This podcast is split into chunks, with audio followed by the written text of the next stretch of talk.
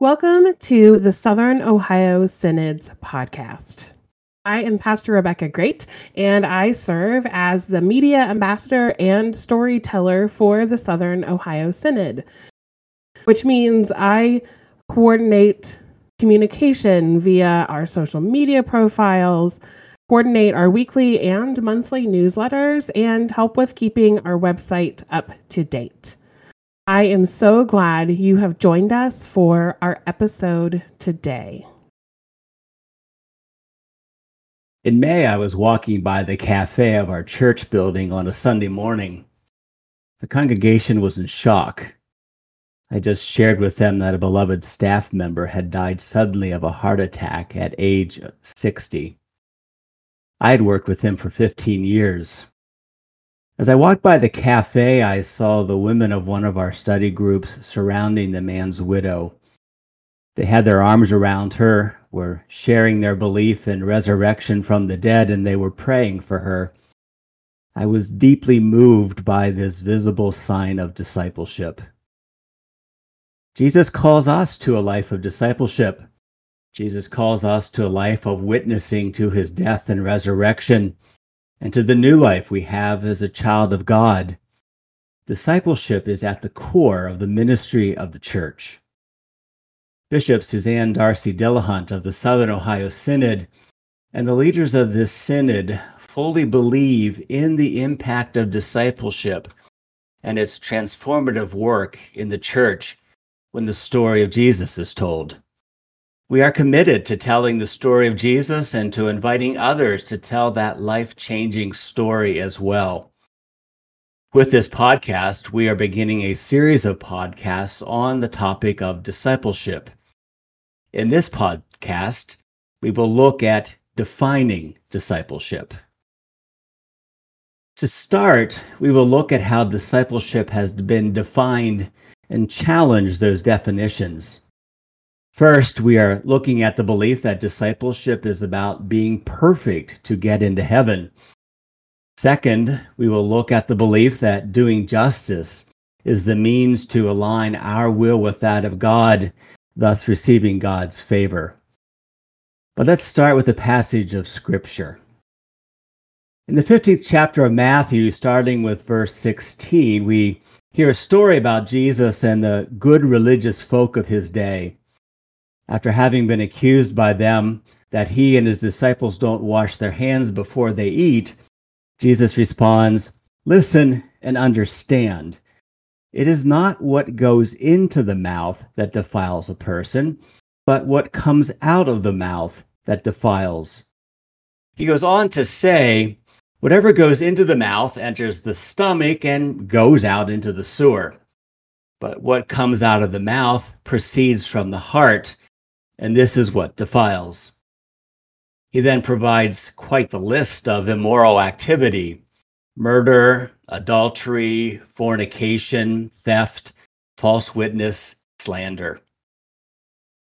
At first glance, this story from the Gospel of Matthew pits purity against morality. And it appears that Jesus is stressing the purity, priority of morality over purity. When we read a text from Scripture in this way, we then try to determine whether Jesus is calling us to purity or calling us to morality. We do this because our faith in Jesus leads us to want to hold fast to his commands. In this way of thinking, we define discipleship as holding fast to the commands of Jesus and living as he has called us to live. Now, before each of us picks which side, purity or morality, we are on and assumes that our side is the faithful side, it is worth noting that we all have leanings for purity and leanings for morality. There are moments in our lives that call for purity and times that call for morality. We all have leanings towards purity, especially in this post COVID world. We want to be free of germs and dirt and other icky stuff. This purity also shows up in our daily living. I am one of those people who rinses dishes before I place them into the dishwasher. Once on vacation with my in laws, I had the job of loading the dishwasher. My sister in law had the job of unloading the dishwasher. Here's what happened she would look into the dishwasher, see dishes that looked clean because I had rinsed them off, and she would take them out and put them away in the cupboards. The problem was that the dishwasher had not yet been run. For three days, she was putting dirty dishes back into the cupboards. Cleanliness in life and purity in faith life is important. In our lives, purity is expressed as perfectionism. Purity is lived out in deciding the kind of people we don't want to see, hear, or worry about. And spiritually, the drive toward purity leads us to assume that we stand a chance to be saved if we can just get it all right. So we all have leanings towards purity. We also have leanings towards morality. Hopefully, anyway, we have leanings towards morality. I had a colleague in ministry whose filter between his brain and his mouth had diminished over the years. Once there was a meeting with local and state politicians regarding people living in poverty. The analogy was used by one of the politicians that people are drowning in the river of poverty. One politician responded, Oh, isn't that the work of Christians to pull them out of the river if there's drowning?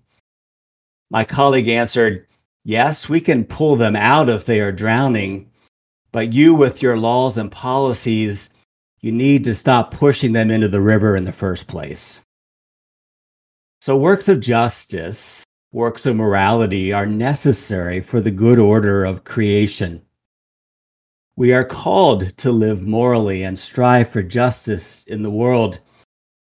In this approach, we determine that our primary spiritual concern is here on this earth at this time, and those who are fully engaged in acts of justice are those who will have the favor of God. And in fact, we can fall into the trap that the salvation of the world is dependent upon us setting things right in the world. So we all have leanings toward morality. It is important to have a clear definition of discipleship Commonly, we can fall into the trap of thinking that being a disciple of Jesus is about getting it all right so that God loves us, whether that is staying pure or doing works of justice. And if there is not a common definition, we confuse each other. My wife has this wonderful response when others share too much with her about their health, medical treatments, or other details of their lives in settings not meant for that level of sharing. She will say TMI. For her, that means too much information. In May of 2008, we moved to South Central Pennsylvania. And one evening, she shared with me that a person with whom she was talking got frustrated when my wife responded to the person with her go to phrase of TMI. Now, the person was not troubled with being called out for oversharing, the person was confused. And for a second, I couldn't understand what the issue was either.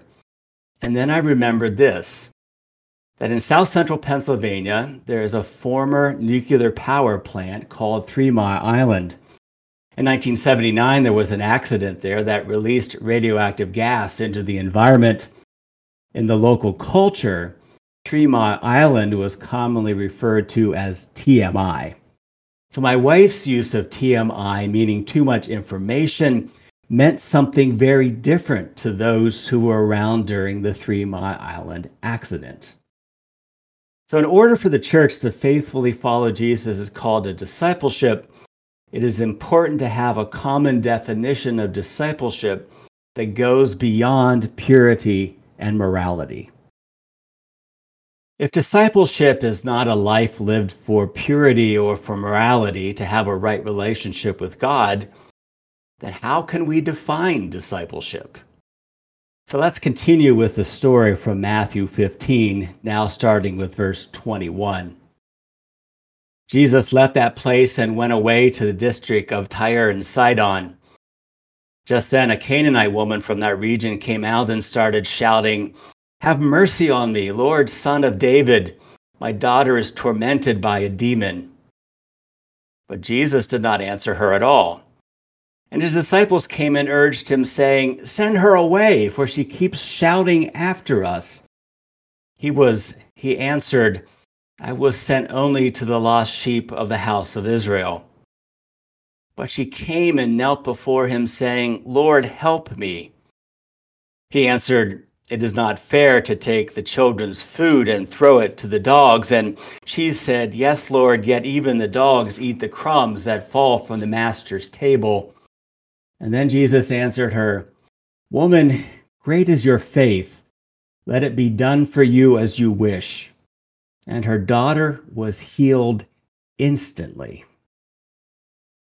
Now, this is a troubling text for us to read, for it appears to go against the sentimental picture we have of Jesus. That is, until we identify a pattern in the Gospel of Matthew. The pattern is this a person or group of people find themselves in a situation out of which they cannot save themselves. Jesus confronts them many times in the less than sentimental way of their situation and their helplessness. And after confronting them, Jesus offers the gift of salvation and healing and new life. So think about the various stories of the disciples, especially in storms on the sea they lack the capacity to stay strong and save themselves in the storm. They panic in their helplessness, and Jesus confronts them with the less than sentimental, you of little faith. And then he stills the storm and saves them. This pattern of incapacity to be who Jesus is calling people to be, being confronted by Jesus with less than sentimental names, then being saved by Jesus plays out in the story of the Canaanite woman. By nature of her religion, she is seen as unclean and incapable of meeting God's standards of purity, and thus not deserving her daughter to be healed. Jesus names that in a very harsh way by referring to dogs. And then he assures her of her salvation through faith, and he heals the daughter by casting out the demon. To better define discipleship, we look at the pattern of our incapacity to meet God's standards, the work of Jesus through his cross, death, and resurrection, and the gift of new life he gives to those who cannot attain it themselves. This leads us to a more Lutheran understanding of discipleship. Professor Mark Mattes claims in his article, Discipleship in Lutheran Perspective, that the Lutheran perspective on discipleship does not accept either purity or morality as the end game of discipleship. For him, discipleship is not about either approach. Discipleship, he says, is a matter of death and new life. Professor Mattes states God uses the law to reduce sinners to nothingness and the gospel to create new beings in Christ. In this light, discipleship is more properly viewed as something God does to believers rather than something that believers do for God or for the world. This law gospel approach to Christian life resists reducing discipleship to acquired techniques of purity or morality. Instead, it views discipleship in the terms of Christians faithfully living out their vocations as baptized children of God. Through the preaching of God's law and gospel, believers are created and formed to live by trusting God's promise to be God and by loving the neighbor in service of creation's well being. Disciples are those who are created by the proclamation of God's word, who live by trusting God's promise to be God and love their neighbors in service to creation's well being. This definition of discipleship leads us to believe that Jesus is the one who cleanses us and makes us pure And Jesus is the one that gives us a Christ like character through which we can then do what is moral. My wife and I adopted our son when he was three days old. From the moment we met him, we were in love with him. And I had never realized how quickly I could fall in love with somebody. From the very beginning, we were open with him and others about his adoption. Each year, we celebrate his birthday and, and his adoption day, and he's excited because he gets presents on both days. As he got older, we regularly told him the story of his adoption, from picking him up at the hospital to the court hearing that finalized the adoption. As he got older and entered school, there were days where he came home anxious or frustrated, as most children do. When feeling the most vulnerable, he would come home, look at my wife or me, and say this Tell me the story of how you got me again. And that story of being got gave him great comfort and made him feel safe and loved. God got us through the cross, death, and resurrection of Jesus. We can trust God and what God is doing. God is God, so we can be human. Life grounded in trusting God means that we can love our neighbors and all creation. Trusting God's promise to be God and loving one's neighbors in service of the creation's well being is at the heart of the mission statement of the Southern Ohio Synod. This is why we say, joining Jesus in the restoration of the world. The story of Jesus is the story to which we are called to witness. And witnessing to that story is at the heart of discipleship. Thank you again for joining us for this podcast episode.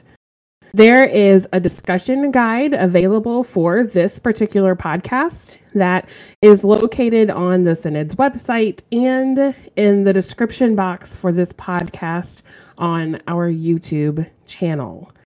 We hope that this helps congregations and ministries be able to use this information with your councils and other ministry leaders to help us all grow in our discipleship. If you have questions about any of the content or just want to continue the conversation, you can connect with Pastor Tim Mentzer by sending him an email. His email address is tmentzer at southernohiosynod.org. Make sure that you are subscribed so that you can receive our next podcast whenever it drops. And until the next time we gather on this podcast, remember that we are stronger and better together, joining Jesus in the restoration of the world.